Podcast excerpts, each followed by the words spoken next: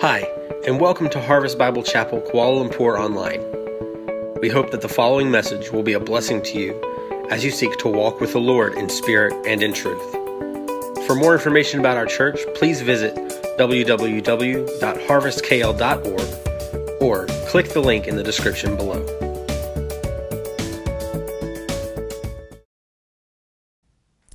Well, good morning and welcome back to our worship service here today. We're going to now turn our attention to God's Word. And so, if you take your Bible uh, or whatever device that you have a Bible on, and let's open to the book of Habakkuk uh, this morning. We've been doing a study called Hope for Dark Days through this short little book. Uh, in, in, the middle of the prophets. And so uh, we've been looking at this particular book, and we've been seeing that the book of Habakkuk is actually teaching us uh, how we can have hope in dark days it's interesting when you read the Bible, there's really no place in the Bible that says that things are always going to be good.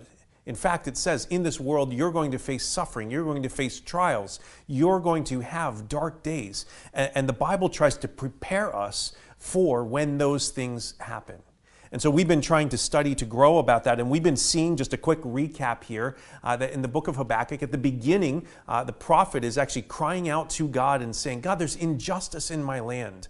Would, are, will you ignore it? We're, we're, not hearing from you. Would you please come and answer? And, and would you please come and work and, and, and do something to, to help us in this? And God does answer, and He says, I'm going to tell you something that you won't even believe. Actually, I'm going to send uh, the wicked Chaldeans to come and, and really, as an act of discipline, I'm going to have them conquer you and remove you uh, from, from the land. And Habakkuk just has all sorts of questions. How could that possibly be? God, you're, you, how could your, you, as a just and holy God and the eternal God, use somebody more wicked than us for this purpose in, the, in this discipline. And, and God says, uh, says well, wait, you you need to trust me and wait. I'm going to take care of them with divine judgment. That's what we learned in the last sermon uh, at the end of chapter 2. We see all the different woes that God uh, takes care, uh, that pronounces upon this evil, evil Chaldeans. But at the same time, he, he's saying, I'm, I'm going to use them. You're going to need to wait and trust me in that. Uh, Habakkuk has been so stirred up, first about his own country, then about God's answer, and then it's even been difficult as God has said to wait. But, but Habakkuk comes now and he settles himself down and he composes a song. It's not just any normal song, though, it's actually a psalm. It's intended for corporate worship. And we're going to look at this here today and study it together. So, uh, uh, my question here as I read this text and, and, and as I think about that, wait a second. Habakkuk. You're, you're composing a song. Uh, you're in the midst of a crisis and, and, and the world is turned upside down for you. You're in these dark days and you're singing. How does Habakkuk do that? In the midst of a crisis of dark days, how does he settle himself and calm himself down and, and is able to write this particular psalm? I got to tell you, I'm asking that because uh, when I'm in the midst of a crisis of, of a dark day, I don't wait.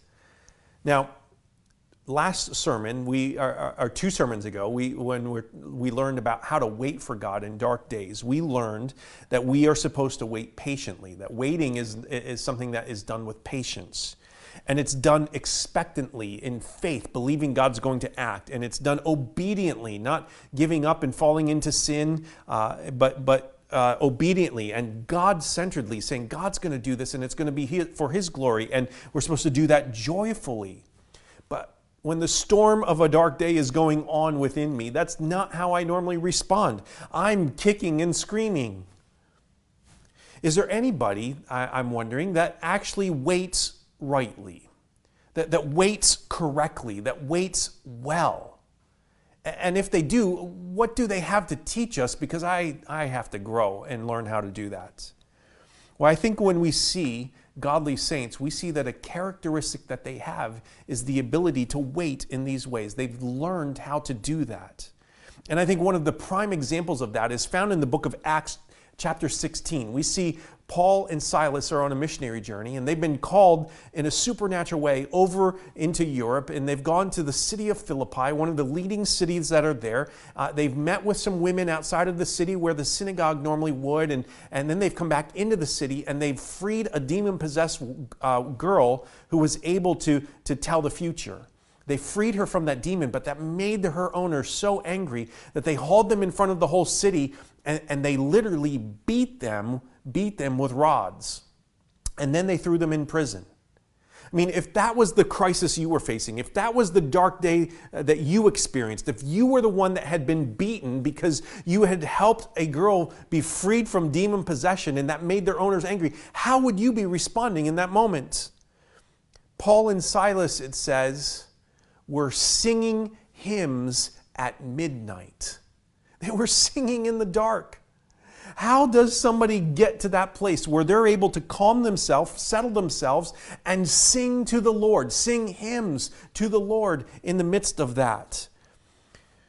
I mean, you and I, we would be crying in prison, I think. We would be shaking our fist at God and angry at Him for allowing it. We would be anxious about what we didn't know was going to happen next. I don't, I don't know what's going to happen, and I'm anxious about that. We would be reaching to all sorts of wrong things to try to comfort us. We would be saying, that's not right in complaint. But it's interesting that Paul and Silas were actually reflecting what, what David wrote in Psalm 131. Psalm 131 is just three verses long. It says this O Lord, my heart is not lifted up, meaning proud. My eyes are not raised too high. I do not occupy myself with things too great and too marvelous for me, but I have calmed and quieted my soul. Like a weaned child with its mother, uh, like a weaned child is my soul within me. O Israel, hope in the Lord from this time forth and forevermore. You read that psalm and, and, and see so clearly this idea of this, this picture of the, a child that has been weaned, no longer nursing from, from its mother, but, but able to calm, its, calm himself, herself, without a mother nursing them. So I, I, found an article, it's written by somebody I don't even know, named Rebecca Davis, and, and she wrote this uh, How can I quiet my soul? soul? Until that time of weaning, often as late as three years old, the Hebrew child knew confidently where to find his comfort and satisfaction. It was at his mother's breast. Then the time of weaning comes. Sometimes the mother says, Wait.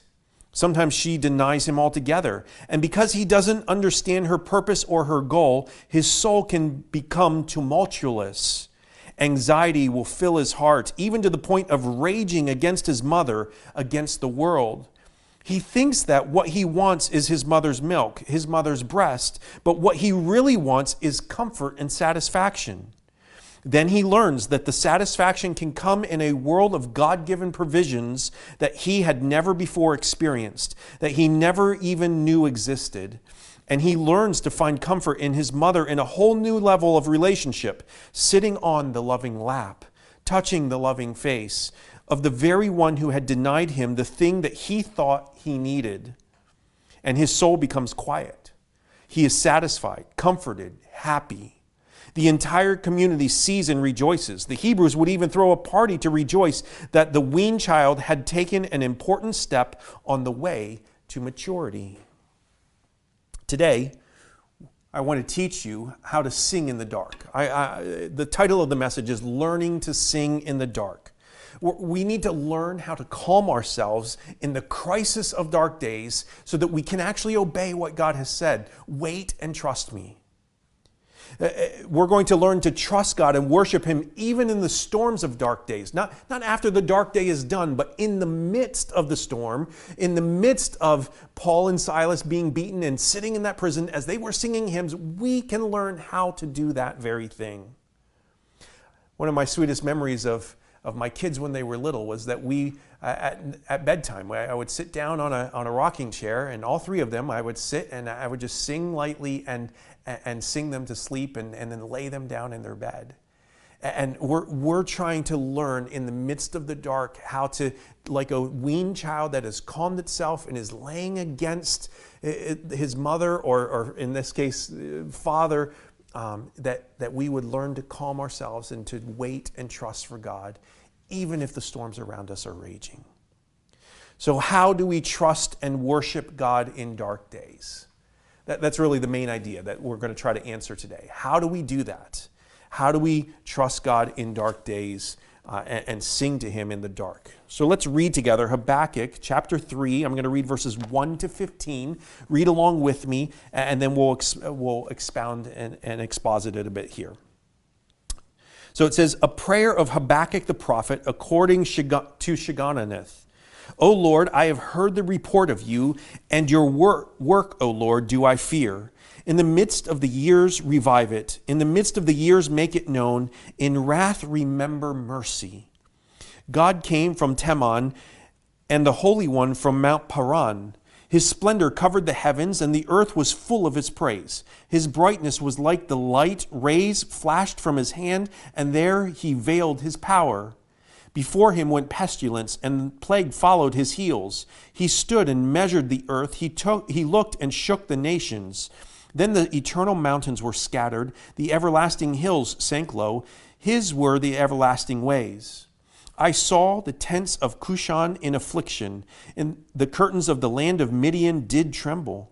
Was your wrath against the rivers, O Lord? Was your anger against the rivers, or your indignation against the sea, when you rode on your horses, on your chariot of salvation?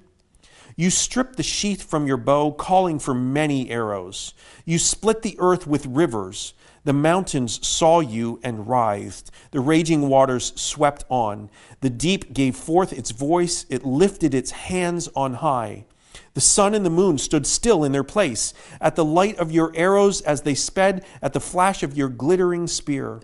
You, you marched through the earth in fury, you threshed the nations in anger. You went out for the salvation of your people, for the salvation of your anointed. You crushed the head of the house of the wicked, laying him bare from thigh to neck. You pierced with his own arrows the heads of his warriors, who came like a whirlwind to scatter me, rejoicing as if to devour the poor in secret. You trampled the sea with your horses, the surging of mighty waters. So we see here this psalm, this the song that Habakkuk has written. And it's a song is poetic in nature. And so even as we begin to dive into this here today, we have to again deal with the poetry aspect. Some some of that makes that harder, but in some ways it enriches. And once you begin to understand the outlines, you see the color of the poetry that is there. And in all of this, we're asking, how do we trust and worship God in dark days? And I want to show you three keys to be able to trust and worship God in the dark. So let's start with key number one here this morning. Write this down. Remember that God saves. We see this in verses 1 to 8, where, where Habakkuk is trying to show us and remind us that it's God who is the one who saves. Habakkuk recalls the stories of what God has done in the past for his people. And in remembering, he's asking, God, will you do it again? That's the, that's the hope of the song that is being written. So think about this for a second. Uh, even though the poetry might be a little hard to, to discern and understand, there, there's a specific event that verses 1 to 8 are actually speaking about. So if you were, living, if you were a Hebrew living in about 600 BC, uh, what would you remember about how God had showed up in great power in the past? What, what event would be the thing that would come to first to your mind in all of this? Well, if you answered the Exodus, you would be correct.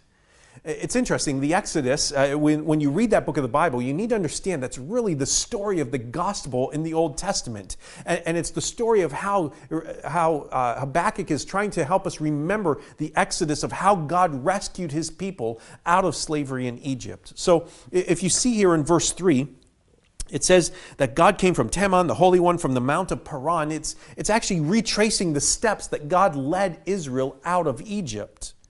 In verse 4, it says that his brightness was like a light. The rays flashed from his hand, and there he veiled his power. And, and this is when God had led them to the Mount Sinai. The, the mountain and, and he had parked them there for a little bit. And Moses had gone up into the mountain and to the top and had met with God. And he came back down, and, and the radiance of God was so brightly reflecting off of Moses that Israel was afraid. And so, as Moses continued to go up the mountain to meet with God, he would veil his face uh, in, in, that, in, that, in that time period verses 5 to 7, uh, Habakkuk is thinking back about, notice he says, uh, before him went pestilence and the plague followed his heels. It's talking about all the plagues of Egypt and how God used those to demonstrate that he was the true God and that, the, and that Pharaoh, who was called a God, was in fact far weaker. That the God of the Hebrews was, was the real God while, while Pharaoh was not. And so we see here that the, the plagues, the, the blood and the frogs and the flies and the locust, and then ultimately to, to the firstborn son being killed if there was no blood over the doorpost at Passover, and, and the angel of death would pass over. And it says here that it shook the na- nations in verse 6. He looked and he shook the nations. And, and then it goes on about the eternal mountains and the everlasting hills. And many times, mountains are, are, are actually just a metaphor for, uh, for nations in this particular context. And then in verse 8, it says, Your wrath against the rivers and the sea. It's talking about the Nile River being turned into blood. It's talking about the parting of the Red Sea as Israel was leaving Egypt. Remember, Pharaoh changed his mind and chased him down with the army, and, and Israel was saved because God made a wall of water and dry land to walk through the Red Sea, and then he had that come crashing down on the, on the Egyptian army and defeated them in this way. All of this is to help remind us, uh, to help remember uh, what had happened in history because Habakkuk's, Habakkuk wants us to remember that it's God alone who saves. Israel in Egypt were slaves. They were powerless. They could not save themselves. I think an important side here is that God does not save those who think that they can save themselves. And Israel knew in that moment that they could not free themselves. It's exactly where Habakkuk's people find themselves at this moment. We're not going to be able to conquer the Chaldeans. It's exactly where we find ourselves even today in the midst of dark days. So many times, the issue is that I can't actually change this. That's what makes it so dark.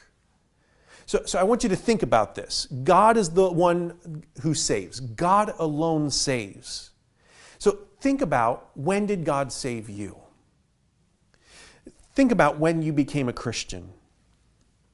And that conversion experience, whether it was radical or regular, it doesn't make a difference how it all happened. Just think of the story.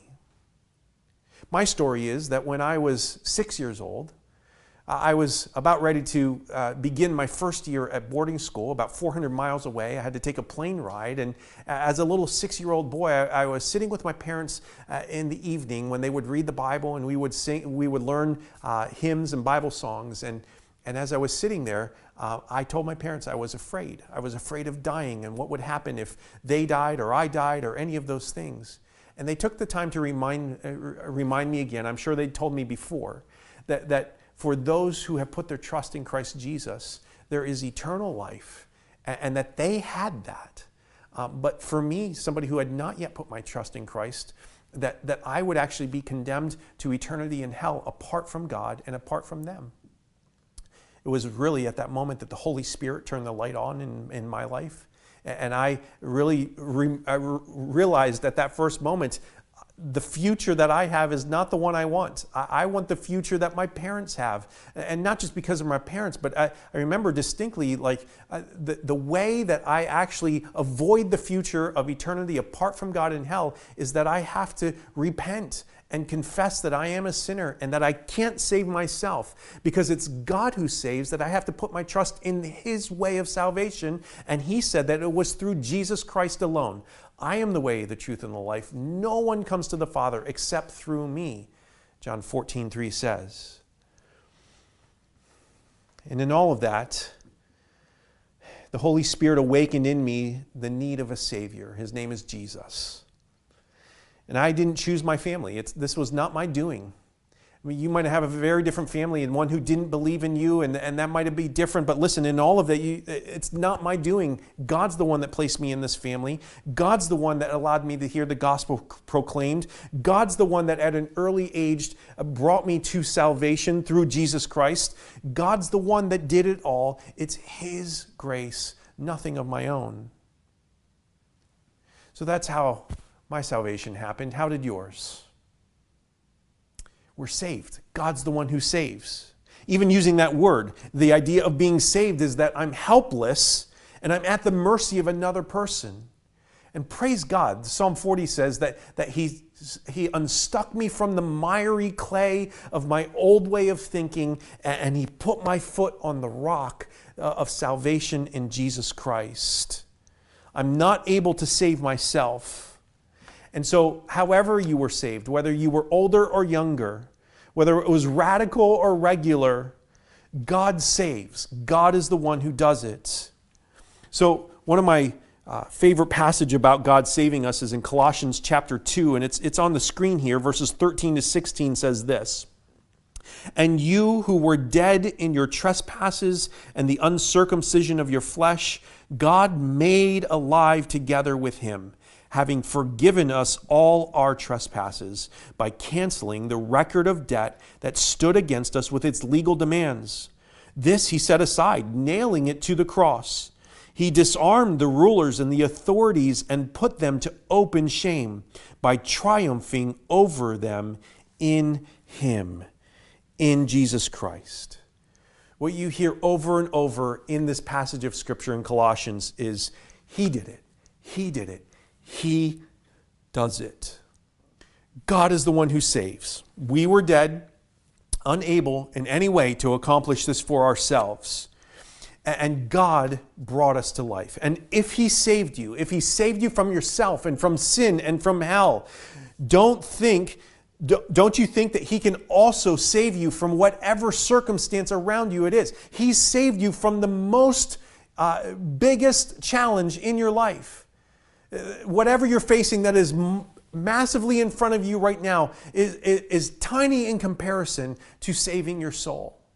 And listen, if there's a God who has, has triumphed over, the, over Satan and has saved us through Jesus Christ, can't he also save you in whatever the dark day is that you're facing right now? So God has saved me, and that's why we can trust and worship him. And, but in the midst of dark days, they're, they're disorienting. But when I learn to sing in the dark, not, not after I get out of the dark, but when I learn to sing in the middle of dark days, I am able to calm myself like a weaned child and to hope in Him.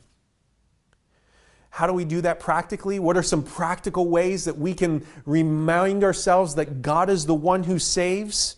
Well, I believe that there is a pattern repeated over and over in Scripture that when you face a dark day, that you should first respond and declare the, the, the, turmoil that's within you. That's a good and right thing. God made you with those emotions. But then you should take time to remember what He's done in the past, how He has worked previously in your life, how He's worked in history, how He's worked in biblical times, and then ultimately come to a spot uh, where you are able to uh, where you are, are able to preach to yourself the truths of God's Word. So, to do this, I think we need two practical things. Number one, we, uh, a practical tool is to build a library of stories to remember. That, that you, it's important for us to take time to, to record and write down in some way stories of how God has saved. Not only our salvation into conversion and belief, but stories of how He has worked in my life and saved me from myself and from others and from circumstances. I need a catalog of stories to help me with that. And then, secondly, we should have a collection of songs that help teach us that and help show us that. And, church, you need to understand part of why we sing songs in worship is not just the act of actually doing it, but it's to, re, it's to give you a collection of songs for you to have to use whenever you need them in the middle of a week and something is going on. One of the songs that we are singing right now that we've recently taught you is called Faithful Now. And I just want to read to you the first verse in the chorus because this is why we need a collection of songs. It says this I'm holding on to faith because I know you'll make a way. And I don't always understand and I don't always get to see, but I will believe it. I will believe it.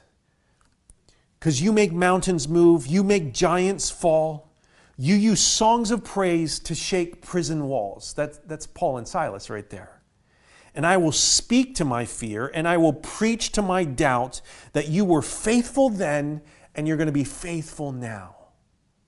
This is such a powerful song, such an important song for us to have planted within us that we can access that and remind ourselves listen, I'm kind of doubting and I'm kind of struggling, but I'm going to believe God saves, God saves, God saves. I'm going to believe it.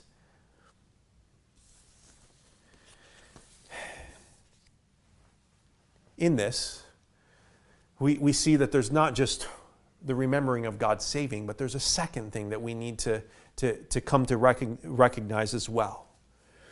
God not only rescued Israel out of Egypt, but He led them into something else. He led them into the promised land. So we don't just need to see the stories of Exodus, but we also need to look at the stories of the book of Joshua. And that's, that's what Habakkuk even does in this next section here. So, so write down the second key here. It's this realize that God is with us. God is with us is really the, the focus of verses 9 to 12 here. This is where Habakkuk recounts the faithfulness of God as he brings Israel into the promised land. So, Israel, remember, was was not only too weak to release themselves from the slavery of Egypt, but they were, they were too weak to even uh, go into the promised land and, and have the strength to conquer uh, and, and to establish themselves in that land. They were unable to do that in their own power. But what we see here in Habakkuk's song, starting in verse 9, is that, that we see that God is the one that is conquering and doing the work. It says, You strip the sheath from your bow, calling for many arrows. It, it, it talks about how God was with them as they entered into the promised land. So in verses 9 and 10, we see that God went before the people in power, and it was really His work that was doing the conquering. And it terrified the Canaanites who were there because they realized, and they said a number of times, We see that God is on your side. He's with you. We are so afraid because He will conquer us. At Jericho, remember, the first battle that they fought as they crossed into the land, remember, they didn't lift a finger in the conquering of Jericho. It was God that did all of the work to cause the walls to fall so that they could enter into the city. In verse 11, it says that the sun and the moon stood still in their place, and the light of your arrows as they sped, then flash your glittering spear. It's actually referring to a story uh, in the battle of the, with the Amorites in Joshua chapter 10, where, where as they were in battle, the sun did not go down and allowed them to rout and completely defeat the enemy armies. They would have escaped, but God supernaturally made the sun stand still and Israel won. You see, God being with you, it goes beyond just the rational understanding of how things are going to work out because God is able to do uh, supernatural things in, in the process. Now, He doesn't do it every time supernaturally, and sometimes, uh, sometimes He allows for, like Habakkuk, uh, the country to be taken into exile, and we don't always win because God has a purpose in that as well. But when He works, works and He's with us, God brings victory. And battle after battle, we see God with the people as they enter into the promised land. And, and, and in all of that, I want you to remember something really important. The most common phrase in the book of Joshua, do you know what it is? Do not be afraid.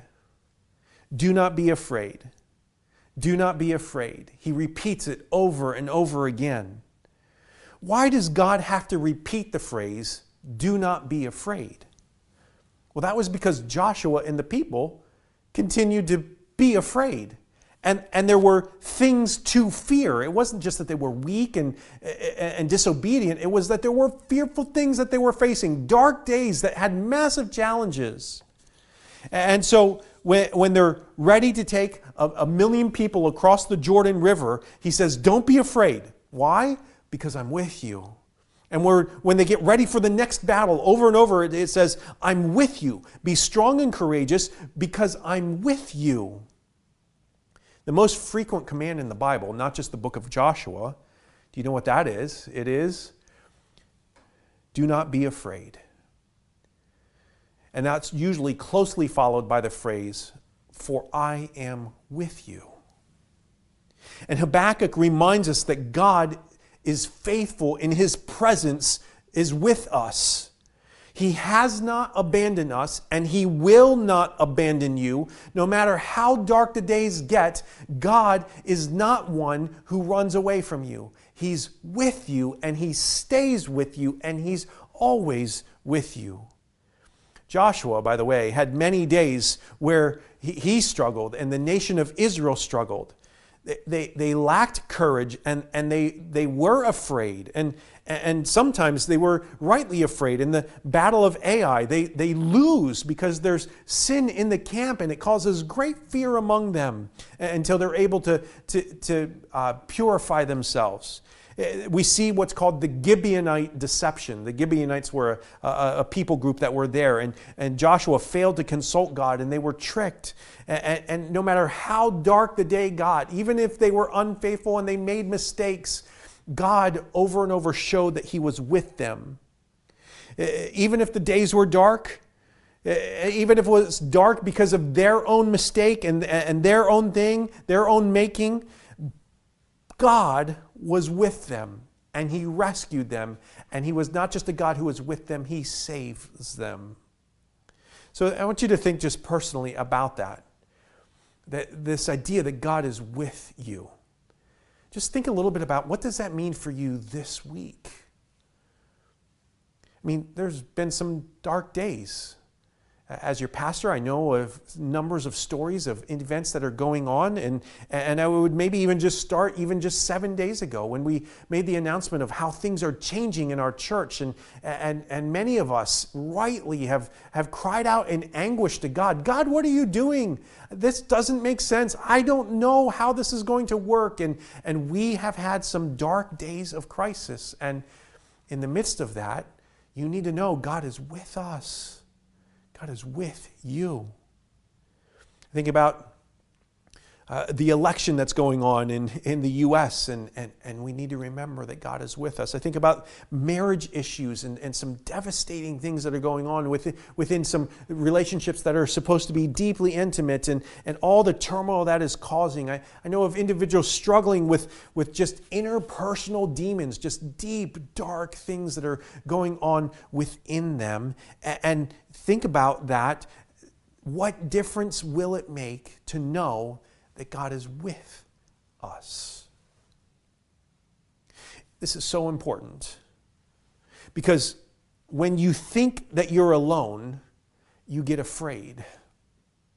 And when you're afraid, you act in, in ways that are, that are not spirit controlled. You act in, in, in great ways of self protection and selfishness. And, and many times that looks like retreating in things that you should not retreat in, or being too aggressive in things that you should be much more compassionate in. Oftentimes it causes depression and just a caving in of one's soul. Sometimes it's, it's the lashing out of anger that happens.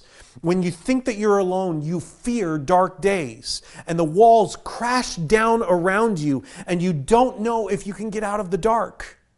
And I think it's so important for you to realize how important it is to see that God is with you.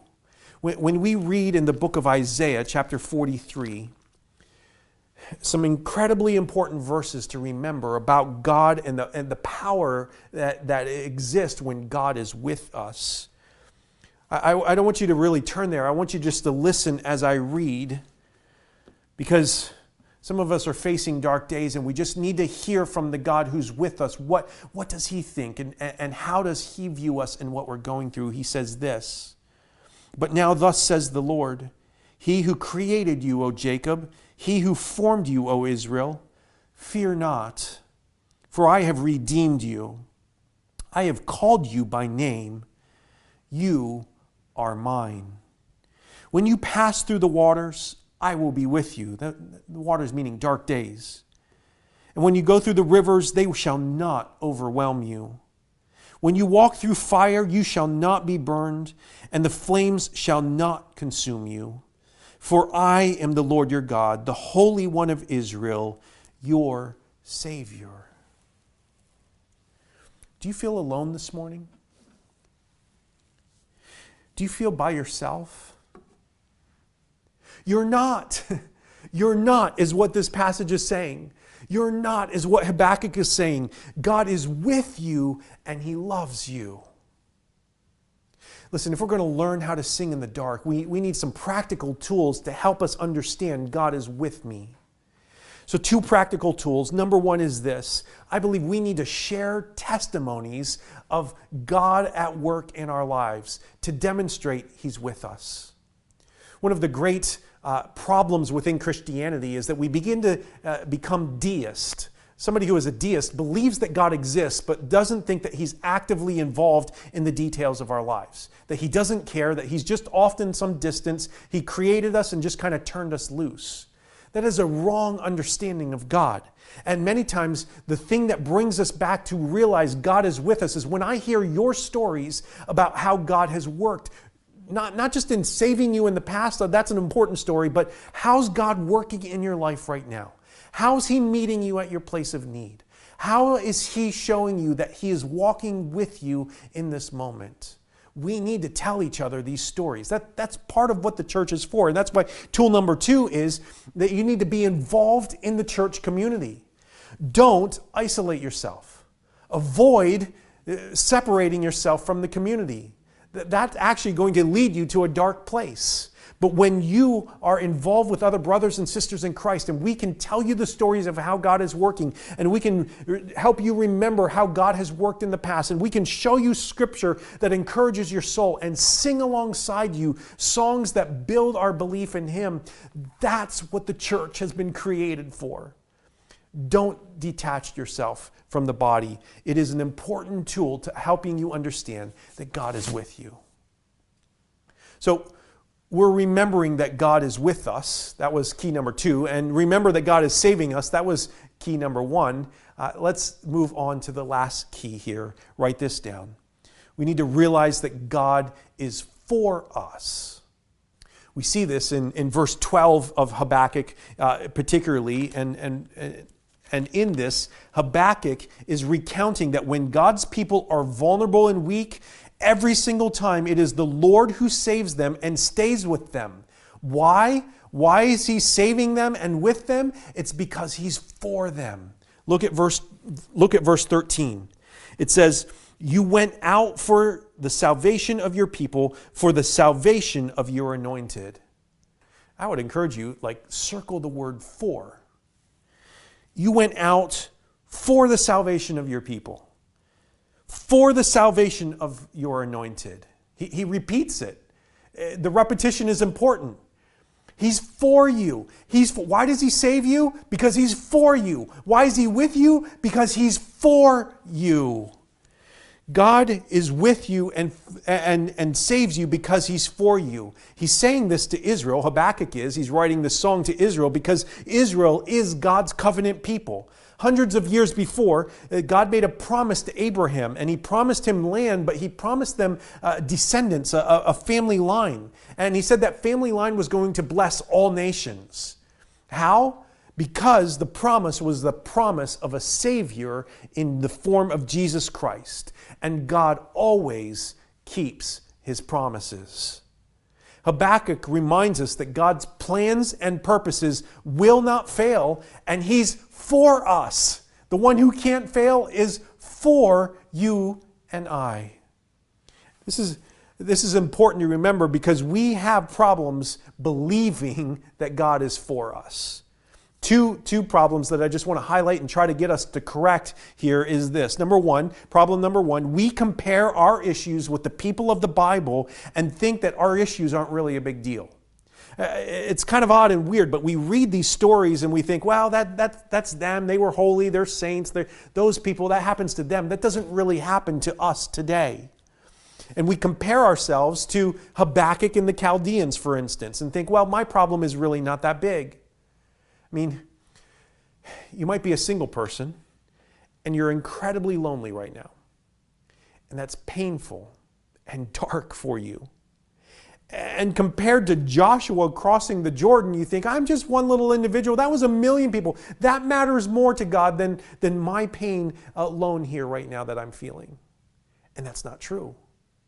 You might be here today and you're married, and it's not a happy place right now. You've been fighting with your spouse, and there's just this incredible heaviness on you because you're just not in unity, and there's so much struggling that's going on. And you think, but that's not as big as like when Jesus was wrestling in the garden before he was going to take on the sins of the world. That, uh, that doesn't really matter to God, and you're wrong. Don't read the Bible that way. You are significant the stories that are in the Bible about Jesus in the garden and Joshua crossing the river is not meant to be there to one up you. Rather, it's to show you how to trust God and how to worship Him in the midst of the dark circumstance that those individuals were in, because you too can worship and trust Him in, in like uh, instances.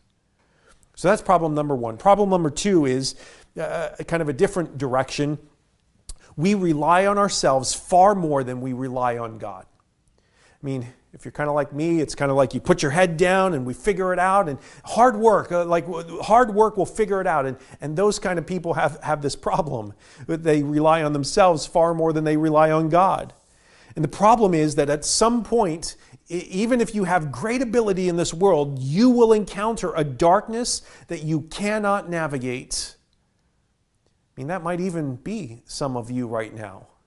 You realize I can't actually overcome this darkness. And in the midst of that, you need to know that, that God is for you. And actually, you might be your worst enemy. I mean, listen, no one has lied to you and disappointed you and failed you more than you. So, why do we listen to ourselves and rely on ourselves so much when we know that it's God who cannot fail? Uh, God who does not fail, and that we can count on Him always, and He's for us. Listen, if you're saved, God is with you and He's for you. You say, well, Pastor, how, how can you be so confident about that? And I would just say, it's because the Bible reminds us of this constantly. The book of Habakkuk, I don't know if you've read the book of Habakkuk recently. Did you know that the book of Habakkuk is reminding us that God is with us and He's for us and He saves us? Uh, uh, not just the, the book of Habakkuk, but many other places. And then ultimately, we see that Jesus' death and resurrection demonstrates that God is for us and He's with us and He saves us. I, I want to just see that not only in Habakkuk, but another place in Scripture. And I would ask you to turn your Bibles to Romans chapter 8. Romans chapter 8 is such a, a, sweet and important part of the Bible. And, and I want us to see this not just in Habakkuk, but the, one of the other places in Scripture that it talks about it. And, and let's begin in verse 28 and just read to the end of the chapter. So let's look, let me just read. It says in verse 28 to 30, and we know that for those who love God, all things work together for good, for those who are called according to his purpose. For those whom he foreknew, he also predestined to be conformed to the image of his Son, in order that he might be the firstborn among many brothers. And those whom he predestined, he also called. And those whom he called, he also justified. And those whom he justified, he also glorified. Listen, he saves us. That's what those verses are saying. God saves us we can have confidence that God is the one who is doing the work. He's done everything he, eh, for us. They're all working together for our good. Even if right now we're struggling with dark days, there is goodness in the completion of life. We can look forward with assurance of hope of what that is. But it goes on. It doesn't, it, like Habakkuk, does, he doesn't just stop with God saving us. He, he tells us a second thing. Look at verses 31 to 34. It says, What then shall we say of these things? If God is for us, who can be against us? So, God is for us. He doesn't just save us, but God is for us. Circle that little word right there in verse 31. If God is for us, and the answer is, He is for us.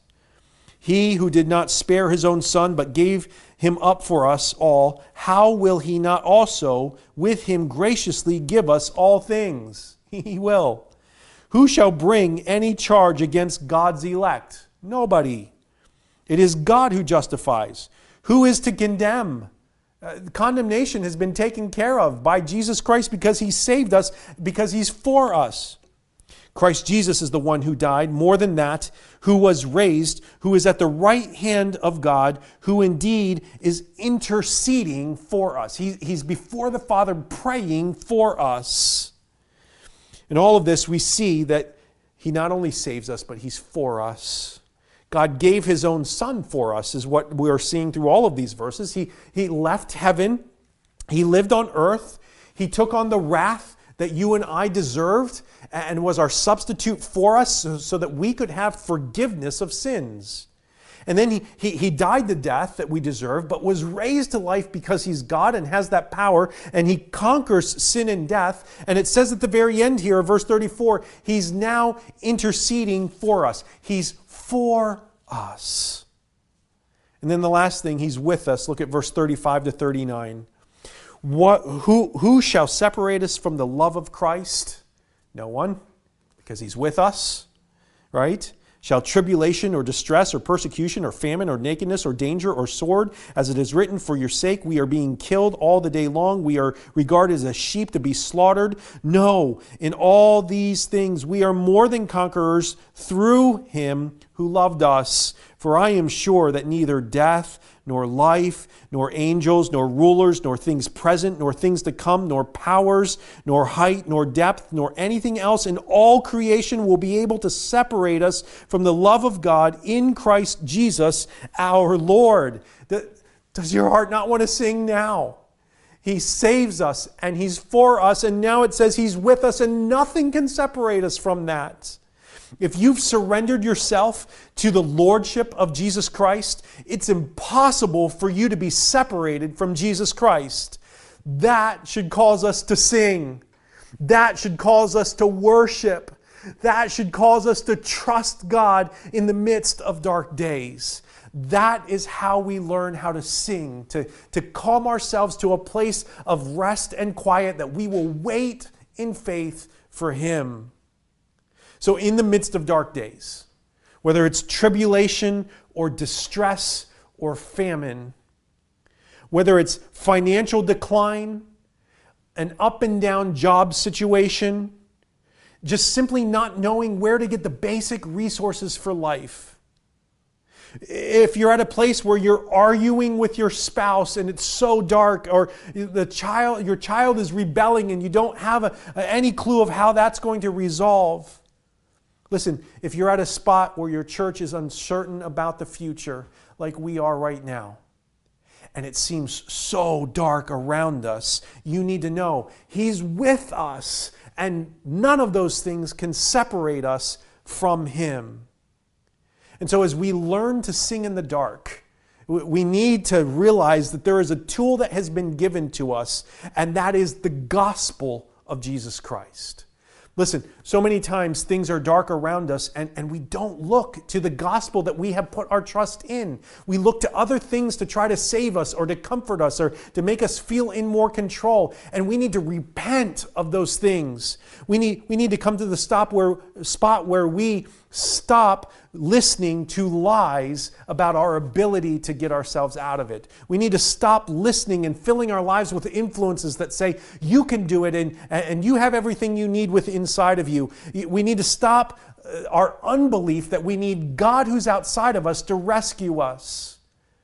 Listen, if there's any part of your life where you have been tempted and you have walked down the path of thinking that there's salvation in something other than Christ, repent of that today. Not just repent, because the gospel isn't just repenting, it's also believing. We need to believe in what God God's word says. We need to say, I'm not going to live by what I see, I'm living by what I hear from God's word. And God's word says He saves and He's with me and He's for me. And so even though the circumstances around me are crashing over me, I believe in Him and I put my trust and hope in Him. And then we have to live loved because it's not just a mental thing, it's not just an internal thing, it's something that we have to put into action. Listen, it's not faith until you begin to put it into action. It's just a kind of a, a thought of good things, of right thinking, but until you actually start living it out and take the first right step to reconcile with your spouse or to lead your child to truth or, or, to begin to, to, to be active in what God has told you to do and trusting Him around whatever the circumstances is. Until that happens, you're not living those things out. You're not living in the loved condition that God has placed you in because of the gospel. Today, we're learning how to trust and worship God in dark days. We've been trying to learn how to sing to Him in the dark. Notice, not sing after he's taking us through all the bad things, and now we feel the relief of it all. Listen, that's a time to celebrate. There's victory that comes there, but we're learning how to sing in the middle of the dark, when, when we're in the prison and the walls are surrounding us and we have seemingly no way out. In the midst of the darkest moment, we're learning that's when we sing. It doesn't make any sense until you put your eyes on Jesus and you realize what he's told us. He saves us. He's with us and He's for us. So let me ask you three questions to maybe try to move you more into some active faith, some application here today. Let me just ask you this. Number one, what is it that keeps me from singing on dark days? What keeps you from singing? I mean, I thought of some possibilities. It might just be unbelief that's in your life that you need to repent of. It might be misplaced trust in, in the things around instead of in God Himself. We need to repent of that. It might be isolating yourself from community, and, and you, that's keeping you from singing because uh, you're alone and you're afraid. And it might be because you never learned how. And today is the first time that you're beginning that. Or, or maybe you just don't have the tools. Whatever it is, identify what's causing that blockage and ask God to help remove that. Question number two What practical tools do I need to add into my lifestyle to learn to sing in the dark? I mean, we've talked about a number of things here today. That you need a catalog of stories to remember what God has done in the past. You need a collection of worship songs to preach to you and speak to your doubts. You need to tell testimonies of how God has been working, how He's with you and for you and saving you. And not just to remind yourself, but to help other believers around you see that same thing. You need to be together with other believers. That's God's provision to help us be in the family of God. And we need the gospel.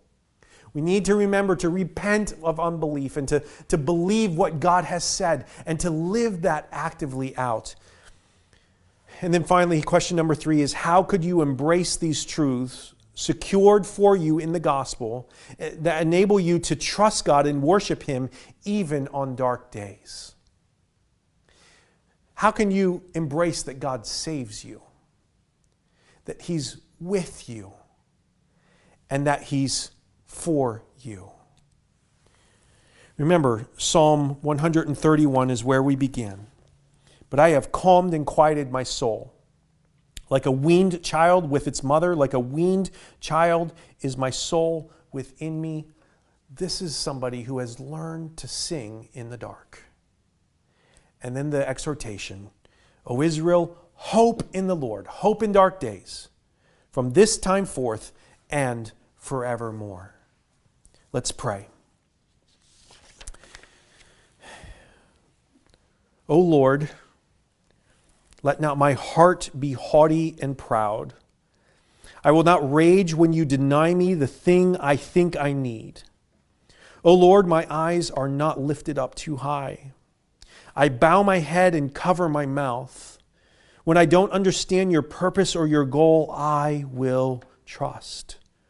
Though I may think I need the satisfaction of predictabilities in my day, or a family that is just perfectly so, or time to accomplish the tasks that I cherish, or new health, renewed health, or certain temporary things that make me feel secure, I will know, I will know that I what I truly need is you, the great soul satisfier. I will rest in the arms of the one who cried, Peace, be still. I will marvel at his ability to calm the storm inside of me.